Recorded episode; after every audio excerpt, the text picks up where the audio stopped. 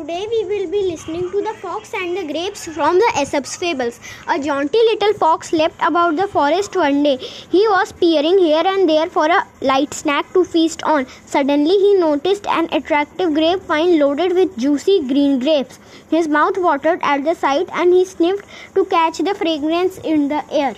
The fox paced under the vine for a while and then jumped high to grab a bunch. The bunch was too high for him and he missed it. He gave it another try, but he fell short of it. Then a third and a fourth try, but each time in vain. Dismayed, he stretched himself under the vine and said, It is so foolish of me to jump for sour grapes. And off he walked away. Moral It is easy to despise what you cannot have. Thank you.